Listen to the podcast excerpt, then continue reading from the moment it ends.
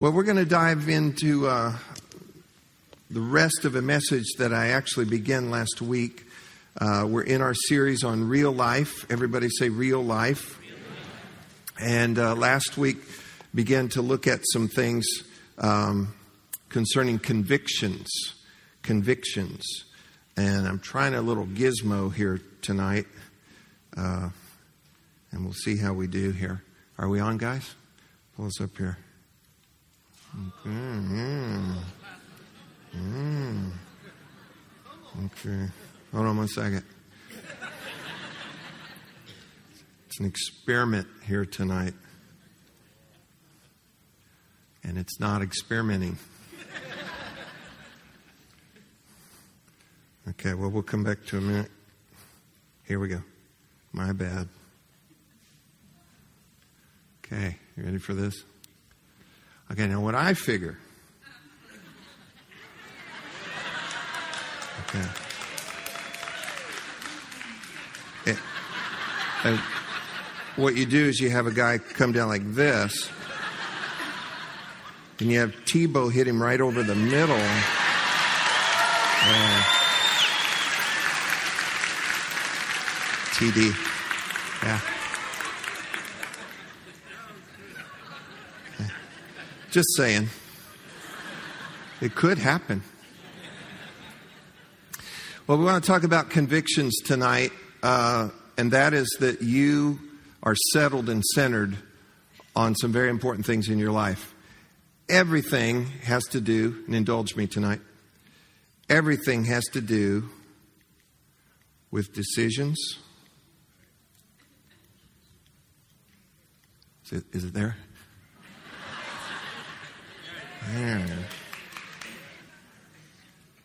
And directions.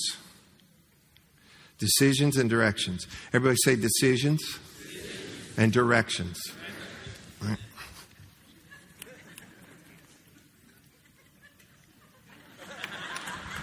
Okay.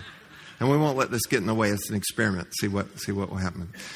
But truly, your life is decisions and directions.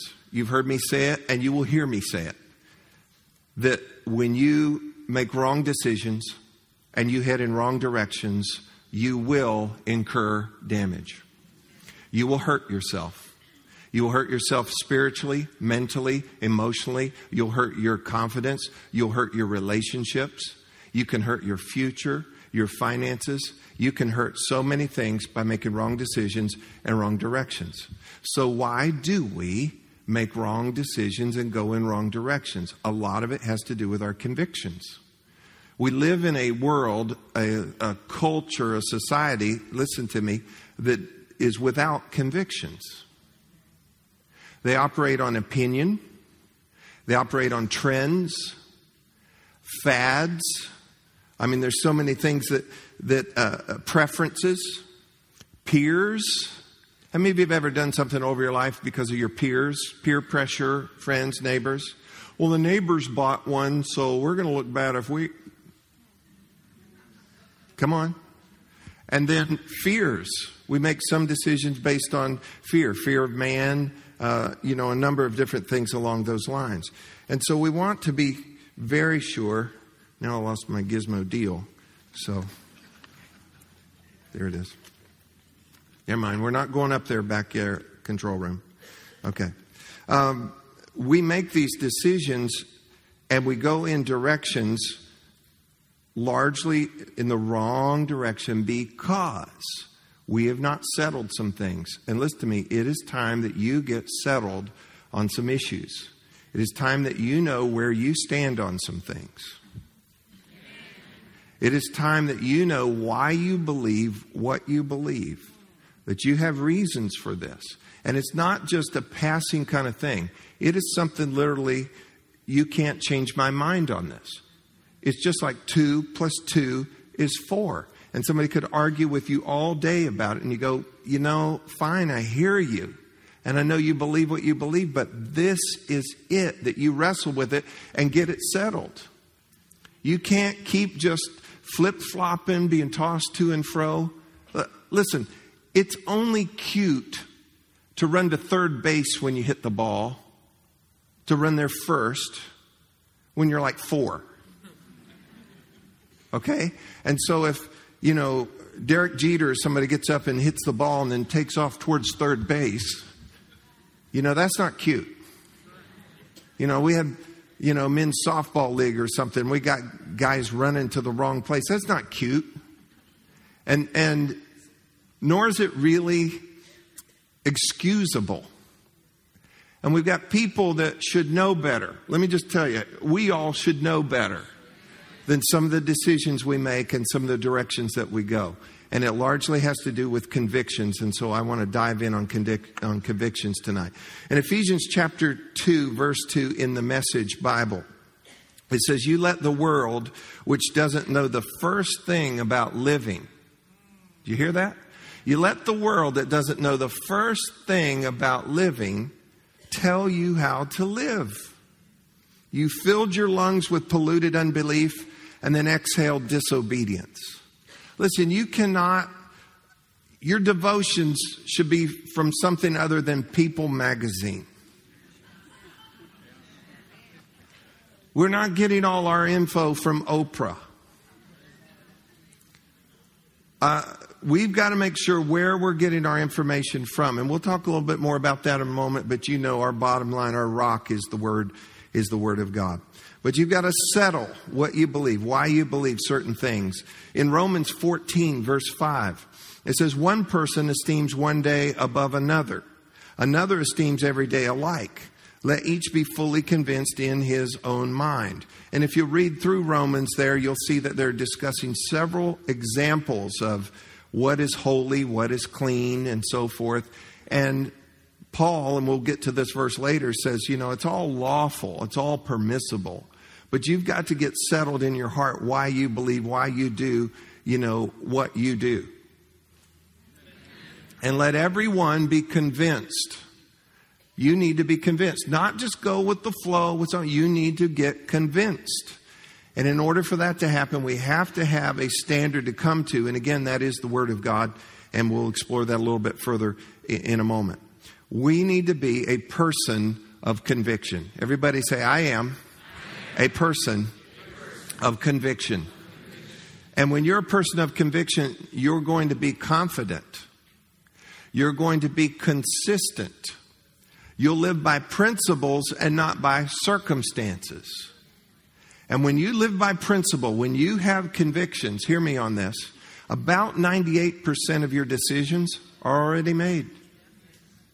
You know, if you're at work and suddenly there's an opportunity to cheat or to lie on something, you know, a, a coworker's trying to invite you into whatever, or hey, after work, we're going here to do whatever. You know, if you have your principles and your convictions all set, your decision's already made. I said, your decision's already made. And, uh, you know, it's tax season coming up. It should not even be a temptation or an issue for you to try to hide something or change some numbers or whatever. I mean, come on. Well, I've saved a lot of money over the years. Yeah, and preclude the blessing of God. You know, manipulate a little something so you could do whatever. How feeble. You know, and we've got to get this settled on the inside of us. And when you live by principles, Bible based principles, and, and uh, convictions, they are convictions to you, not just an idea, not just something you agree with, it's a conviction to you. I'm telling you what, your life will change. And, and like I said, you'll be consistent, you'll be confident, you'll be joyful, and life will be a whole lot less cluttered because like I said, you'll probably have about 95, 98% of your decisions are already made for you. Amen. So take the time, make the effort, consider, examine, research, pray, counsel, search scripture, and wrestle it to the ground. You know, if you're not sure about something, go through this process and get it settled so that you know what you believe and, and why you believe it. In 1 uh, Corinthians chapter 10, verse 23, it says, All things are lawful for me, but not all things are helpful. All things are lawful for me, but not all things edify. So if something is not illegal, if it's not immoral, if it's not unethical, and if it's not unscriptural, then you're free to do it. But just because you can do it does not mean that it's necessarily good. And you have freedom, you have liberty. I get real bothered by people that are so liberty minded that they actually becomes an occasion for them to stumble and to cause other people to stumble to stumble. You know, we've got to be careful that we don't flirt with our liberty and place so close to the edge. Well, I'm free to do this. So close to the edge of something that really has a lot of other people bound. You're free, but you keep playing around the trap. I'm waiting for everybody to catch up. Okay. And, uh, wow, Pastor's telling us the truth. That is my job. That's my job to give you the truth from Scripture because you come to know the truth. The truth will set you free. It might make you miserable first, but it will, it will set you free. Um, this boils down to really what we call our worldview. What is a worldview? It's how you view the world. And I did some extensive teaching on this within the last um, two years or so, and we called it Filter. And I believe the archives are, are still there. I would encourage you to go back and look at this. But your worldview is the lens or the filter through which you see the world around you. That's how you get your take on what reality is. That's how you make sense of life. That's how you digest what you hear on the news and, and what goes on around you. That's how you set your priorities. That's how you set your, your make your decisions is really through your world view. And so our world view then we have an idea of things and, and you need to get this. All ideas have consequences. So if you have bad ideas, you're going to have what kind of consequences? If you have good ideas, you're going to have good consequences. You've got to realize and see our our culture again has made us not responsible for anything. Uh, you know, that's not my fault. I'll sue you. You know, we have on any coffee cup that you would buy commercially, you know, from McDonald's, Starbucks, anywhere that you get coffee, there's writing on there to warn you that the coffee, figure this one out, is hot. And if you spill it on you, it will burn you. How many of you didn't need the cup to tell you that? Okay, but this is how sad this gets is somebody gets burned and then sues. I was always taught you mess it up, you clean it up. You know, but we've got this non responsibility type of culture. You know, that it's not my fault. It's not my fault. Well, listen, you cannot trans, you can't live that way to start with. And you can't transfer that and, and overlay and impose that on your Christian walk. You can't do that. We have some responsibility. And there's two ways to do anything God's way and any other way. Now, all worldviews are basically about questions questions about deity or about God about origins, about human nature, about moral rules, and so forth. And uh, let me go ahead and write, write these up here for you real quick. We have two worldviews essentially. Oh, we're using colors now. Hold on. Am I up there? People put me up on the deal. There I am. Okay. We have theistic and we have a theistic. Theistic has to do with God. So either God is in your worldview, or you have A, which takes away. You have just man and nature in your worldview. And so it's important that we have God in our worldview. Because guess who made the world and loved the world? God. Now, let's, let's look at some other things here. There's something also, and this is a huge concern. I would say it's almost like a flu or a virus that has hit the body of Christ, especially in our nation.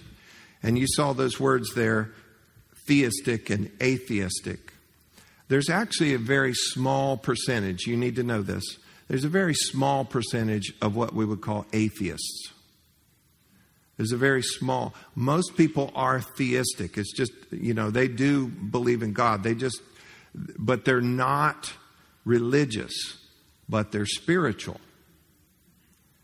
And uh, so there is there is totally hope. Listen to me. There's totally hope that if we live our lives right, and we are salt and light and sugar, and we do church right, people are open. People are hungry.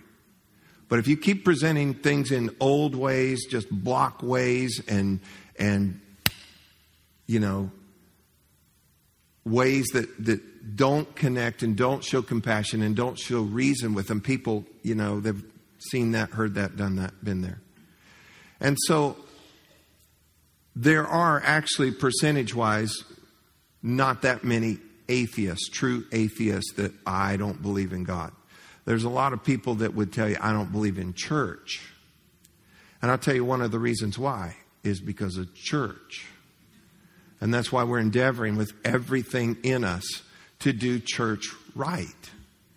Uh, this week, uh, three mornings this week, we're having staff renewal. We're getting together uh, for times, every, uh, those three mornings of this week, just as a staff. We're just seeking God. We're renewing ourselves on some things of, you know, God, we want your, this is your church. We want you to do it your way in this church. And you need to do that with your life as well. So you have theistic and you have atheistic. And so if I were to ask in here, you know, are you an atheist? Oh, of course not. But here's the, the flu, the virus, the, the whatever that I think has hit the body of Christ, and it's what is referred to as practical atheism. So it is this it's people that believe in God, but their decisions and their directions are as if there were no God. We don't ask God about anything. Come on, y'all with me? We believe in God totally. And if I ask you questions about Him, do you love Him? Yes. Do you believe His Word is true? Yes. Do you believe prayer works? Absolutely. One time this happened, and you know, go through all that. But on a day to day basis, people live as a practical atheist. They're not an atheist, but they, the way they live is their practical life is as if there weren't God. They don't consult with God. They don't check with God. They don't allow His Word, His Spirit, and so forth to, to have weight in their life. And so consequently, then we end up in kind of a mixed bag and we wonder why we don't have joy, why we don't have victory, why there's not blessing, why we end up in the, in the, the whole corral with everybody else as far as why isn't God making a difference in my life? And again, it goes back to what we talked about at offering time. We're going to have to honor God. Amen. Now, a biblical worldview, guess what that's based on? Bible. Is viewing, follow this, it's viewing the world, viewing the beginning of the world, viewing the people of the world the problems of the world, the governments of the world, the issues of the world, the solutions of the world, and the future of the world through God's Word. Let's just stop on one of them. You, you have a biblical world view. So everything dealing with the world and not just the planet, okay? Not just the planet, but the world system. You have to view all of that. Again, governments, people, all, all those things. You have to view that through God's Word. If you're with me, bob your head, do, do something. Okay. And your biblical worldview would also help you see the beginning of the world. And so that would settle it for you as far as creation, evolution, or anything in between. Because at some point you step across a line and say, I believe. And you let the Word of God be your foundation and be your rock. Now, that does not mean that you just get a big Bible and set it on the coffee table in the middle of your room. Okay? You're going to have to get into it and you're going to have to get it into you. And I'm telling you what, it is alive. I said it is alive. And you start to feed on the Word of God, you will know the difference. I said you will know the difference.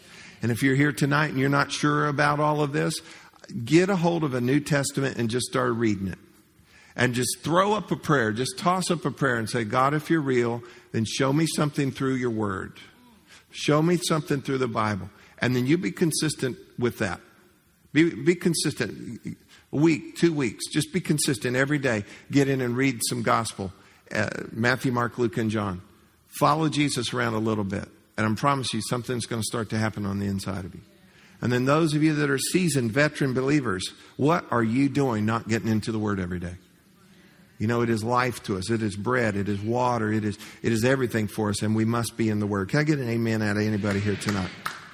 So, our solutions, problems and solutions, then, if you have a biblical worldview, are first of all spiritual. Now, there is a practical end to things. You know, if a light bulb needs changed, you don't have to pray about it. And you don't have to rebuke some demon of whatever that took out your light bulb. How many of you know that light bulbs are not eternal? Okay? And, and people just amaze me sometimes. They're so spiritual, they can't get anything done. And so you, but everything is, first of all, spiritual as far as real problems and solutions. I promise you, if there's a problem in your marriage, it is first of all, there's a spiritual issue. And if each of you will seek God on that, you know, some good good things can happen there. Can can we go to my my screen real quick here?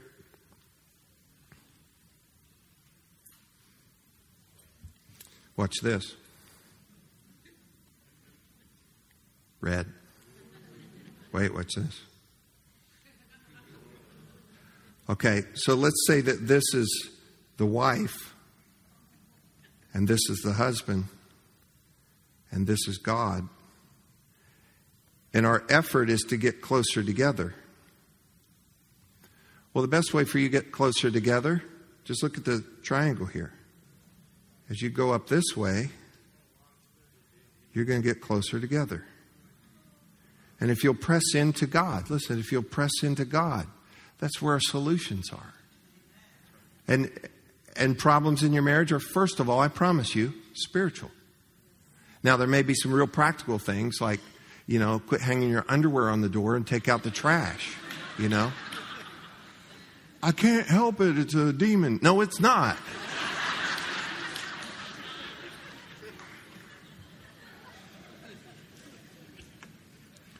But if you don't have a worldview, then you're going to try to solve problems. Listen to this, because this is relevant right now. If you don't have a biblical worldview, then here's how you'll try to solve problems the government, the government will fix it for us. The government will help our children's misbehavior and, and social ills and all those things. Give me a stinking break. Or intervention, or education, or technology, or PR campaigns. And I'm for all of those things, but listen, you've got to have a biblical worldview, and you know that God, who is the first, the last, the Alpha, the Omega, the Creator, the Redeemer, the one who declares the end from the beginning, who I cannot even begin to fully articulate and explain because he transcends our thoughts and our ways. He's given us a view of himself. He continues to reveal himself to us. At some point, you've got to realize there is somebody bigger than you and I and that we trust him and that we don't try to, well, we're going to think tank it and we're going to get the government on this and we're going to do this and we're going to do that. Good luck. All those things have a place, but it is first of all spiritual, and we must first of all go to God. And that is true of our convictions, because if, you if, you, if your worldview is off, your convictions are off, and you will make wrong decisions, wrong directions. So, real quickly, I want to pick up on something that I shared with you last week. Scripture, and there's just about five, six things real quick about convictions. First of all, Scripture, and I've, I've uh, pounded this enough tonight. Scripture must be your authority. It must be your authority. But don't be the general guy, be the specific guy. Okay? Get a word. Don't you? Well, the Bible says a penny saved is a penny earned. That was Ben Franklin. Okay? I mean, get in and find out what the Bible says, and, and we'll help you in every way that we can. Secondly, you've got to let the Holy Spirit teach you and guide you and remind you and convict you, and do not harden your heart and do not close your ears. Invite the Holy Spirit to help me get settled on this issue.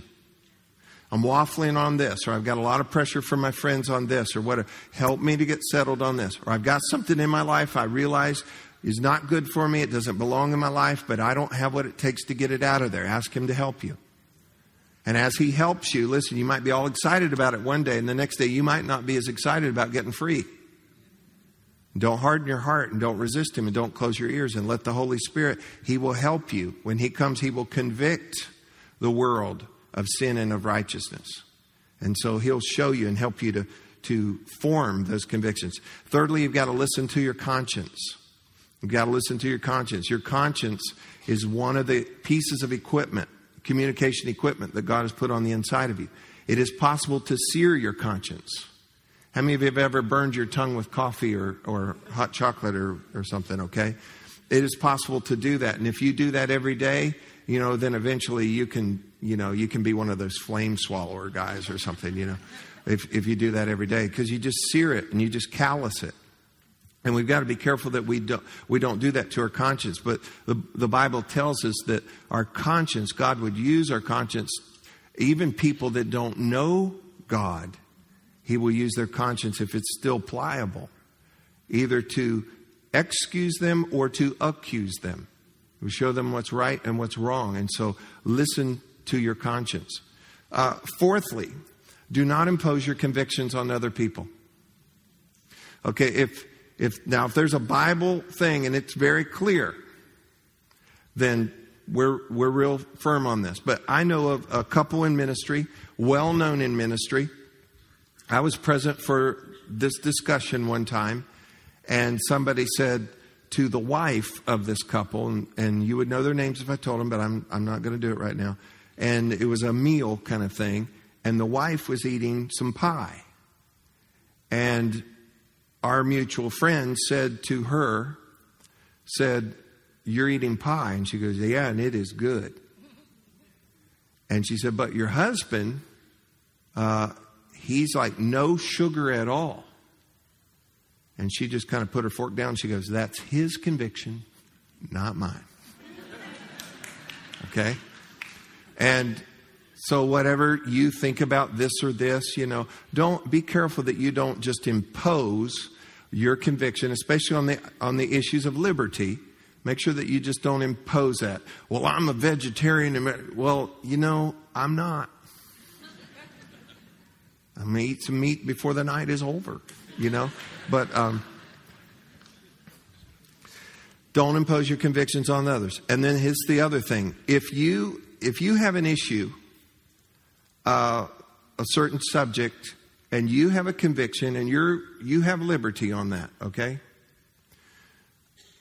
I mean, there's, there's some people in leadership across the land that say, I have liberty and I have, I have clear conscience and conviction that I can do thus and so.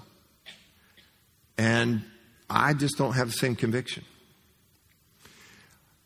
And there are reasons for it. You know, part of it is scripture, but part of it is I've wrestled some things to the ground as for me. And I'll talk about one of them in just a moment here. But they're free, you know, to do whatever. Make sure that if you have convictions of liberty that you don't cause other people to stumble. You know, the example that Paul gave is some people uh, would eat meat and others would not. And meat offered to idols and so forth. And Paul was saying it's, you know, that has no effect on it. It's clean, it's food. Pray over it. You're okay. But if other people have another conviction of that, he said, Paul said, it would be better then that you lay aside your conviction so that in their presence you don't cause them to stumble. Okay? So let me go to one real quick here uh, alcohol. Don't anybody leave. I'm going to give you my conviction for Tim Gilligan, who is a pastor now, well, we're free to drink. Okay, you be real careful though. And make sure you read the Bible on this. Uh, yeah, you are.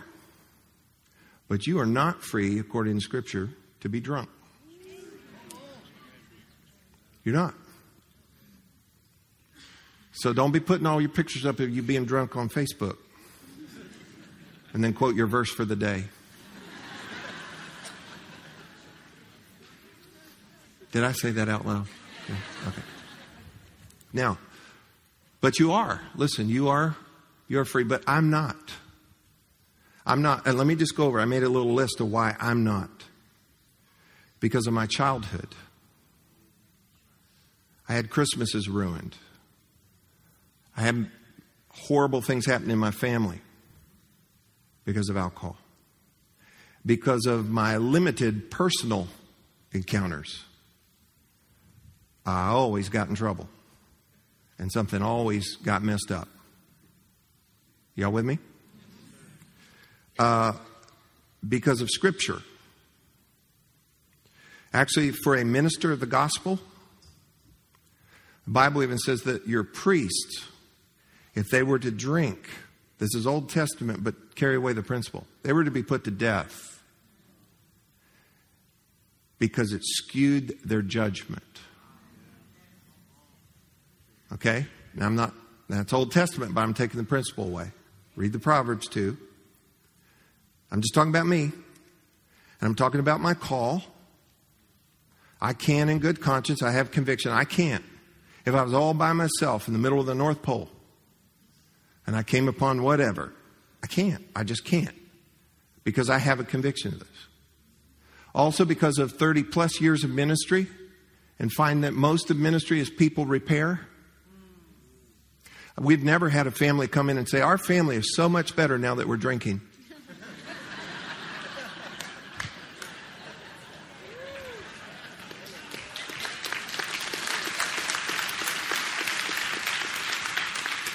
Hey, and it's not a house of condemnation, okay? I'm, I'm, giving you my conviction as a minister, as a leader, as a minister of the gospel of Jesus Christ. And then I've been a chaplain with the sheriff's office for about 14 years or so. And another reason why it's part of my conviction is because I've been to the emergency room. I've been up on I 75. I've been out on, way out on Highway 40. I'm thinking of some times where I've seen some horrible things because of alcohol. I've been to houses where now the TV and clothes are thrown out in the yard and children are huddled in a corner. I've seen people that were good, law abiding people that now are missing teeth and got a black eye and everything else because of alcohol. I've comforted families, or tried to, that are now in the aftermath because of alcohol. I'm not condemning anybody, but I'm telling you what, I've searched, I've searched, I've searched, and I can't find a positive. I can't find one. Well, Pastor, don't impose your conviction on me. I'm not, but I'm the one with the microphone right now. And as a, listen, as a pastor, as a leader, it can't touch my lips. Well, has it ever? Yeah, and I already told you about that, and I'm not going into detail. Are you free to drink? You're free. Am I free to get drunk? You are not. Not on Scripture. You're not. And if you are free, will you do this for me? If you are free, and you are, and if I see you in a restaurant, I'm not going to come up. I've had people hide pitchers of beer under the. No, no joke. I told you this story before. I walked into a place, saw some people. How y'all doing? Good. And so I'm talking to them, and all of a sudden the waitress comes up and go, "Well, where'd your pitcher of beer go?"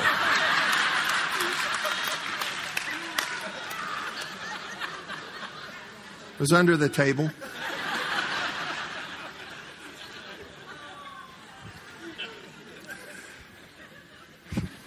Now, don't, anybody get upset with me on this, okay?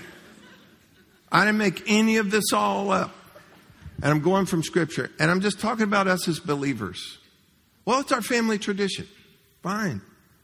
Just don't let drunk be part of your family tradition and make sure that you don't cause somebody else to stumble. Don't give a signal to our young people that this is okay when it's not. Don't you cause somebody else to stumble. I had a friend in high school who had yellow eyes instead of white eyes by the time we graduated because he was a full blown alcoholic by our, our, by our graduation day. He drank every day, lots every day. I went over to his house a couple times, liquor everywhere, mom and dad successful and rich, liquor everywhere, no love, no peace, no joy in that house, and it ruled. And you know what? They told him by their life this is okay to do. It was okay to do. Maybe I'm rambling right now, but this is the thing about this. You need to settle this. Settle it in yourself. Well, aren't I free? You are. You are free. Don't impose your conviction on somebody else. Don't get drunk. I'm just going to tell you don't get drunk. And don't and when you get pulled over for DUI, don't be telling the officer, I'm free in Jesus. Because they've already heard that one. And don't bring up my name, okay? Don't bring up my name. All right. All right, got just a minute more? You're like, I'm not sure. I just brought up a big one, and I know I'm uh, fully aware that's controversial in some. I know ministers. It's okay, and we're going to have cigar and beer tonight with the whole congregation. I'm thinking, oh, Jesus, don't walk in there. And I know that's a controversial issue. I know that's a big, hot social topic right now. And I brought it up on purpose. And so don't be hate me and don't leave the church over truth. I want you to take these issues and wrestle them to the ground. Don't just don't just say, well, it's okay because we've always done it. No, it's not. You've got to get it settled. Why do you do what you do? And there's a whole lot lesser issues, but you know what? Have some convictions about it. I've been to places as a minister with ministers in Europe and other places, and it was offered to me, and it's like, nope. Just the same way as if they offered me okra. and I was just kind of, no, I don't eat okra. You with me? How do we do this? Real quick, let me just give this to you. Daily personal time with God, whatever the issue is. Daily personal quiet time with God. Not me time, God time. Be consistent in your church attendance. Consistent in your church attendance. Make that a conviction. Don't be a floater. Get planted. Don't be a glory bug. We're going over here today. We're going over here, this church. Get planted. Be careful of your companions because good companions, excuse me, evil companions corrupt good character. Make sure that who you're hanging out with, and I'm not saying don't hang out with everybody, but I'm saying be careful of their influence in your life. Be careful what you're listening to. Be careful what you're reading. Be careful what you're watching. Sounds old fashioned, doesn't it? It's actually eternal. Spend some time in reflection and introspection. Seek counsel. And let your biography help shape your theology. I started out when I talked about alcohol tonight. First thing I told you, because of my childhood. And because of things I personally, my biography helps to shape my theology. And so I have some real reasons, you know, some real reasons on those things. My bottom line, and you know, really we could spend weeks on this. My bottom line is this let the Word of God be the standard for your life. Let it be the standard. And all the other issues, be they traditional or family or friends or whatever it is, you better get clear. Get it clear for you. Let every man be fully convinced in his own heart. Let everyone be able to give a reason for the hope that is within them with meekness and fear. Get it settled. Get centered up. And I'll tell you what, your life is going to run a whole lot smoother. It's almost spiritually, aerodynamically more correct when you have convictions in your life. Amen. Now, I know I took some risk tonight, uh, but you know what? We grow this way. I said we grow this way. Did you get anything at all out of this tonight? All right, good deal.